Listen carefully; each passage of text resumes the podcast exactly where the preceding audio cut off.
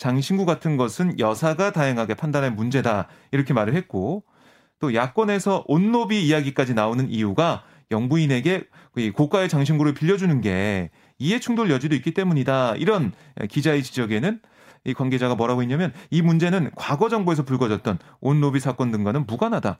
아, 그렇게 음. 얘기하면서도 그런 우려에 대해 들여다보겠다라고 강조했습니다. 네. 하지만 뭐 계속해서 의혹은 안 풀리고 있어요. 여전히 의, 지인이 누구인지 음. 대여 비용은 지불했는지 이런 의혹은 해소되지 않고 있습니다. 또 이런 일도 있었습니다. 김건희 여사 일가가 부동산 개발 업체를 운영하고 있잖아요. 네. 근데 이 업체가 양평군 공흥지구 재배가 개발권을 맡았었는데 특혜 의혹이 있었어요. 네. 근데 그때 이 특혜 의혹을 수사했던 수사팀 경찰관이 윤 대통령 취임식에 초청돼서 참석했다는 거였어요.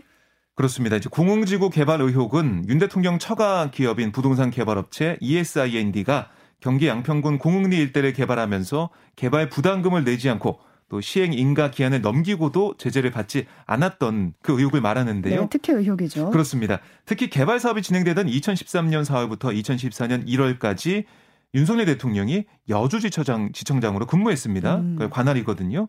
아, 사업 인허가권자였던 김선교 당시 양평 군수는 현재 국민의힘 의원이고 윤석열 후보 경선 캠프에 참여를 했는데요. 경찰 얘기를 들어보면 이 수사팀에 있다는 이 경찰관 A경이 A경위의 취임식 참석이 청룡 봉사상 수상자 자격으로 초청된 거다 이렇게 설명을 했습니다.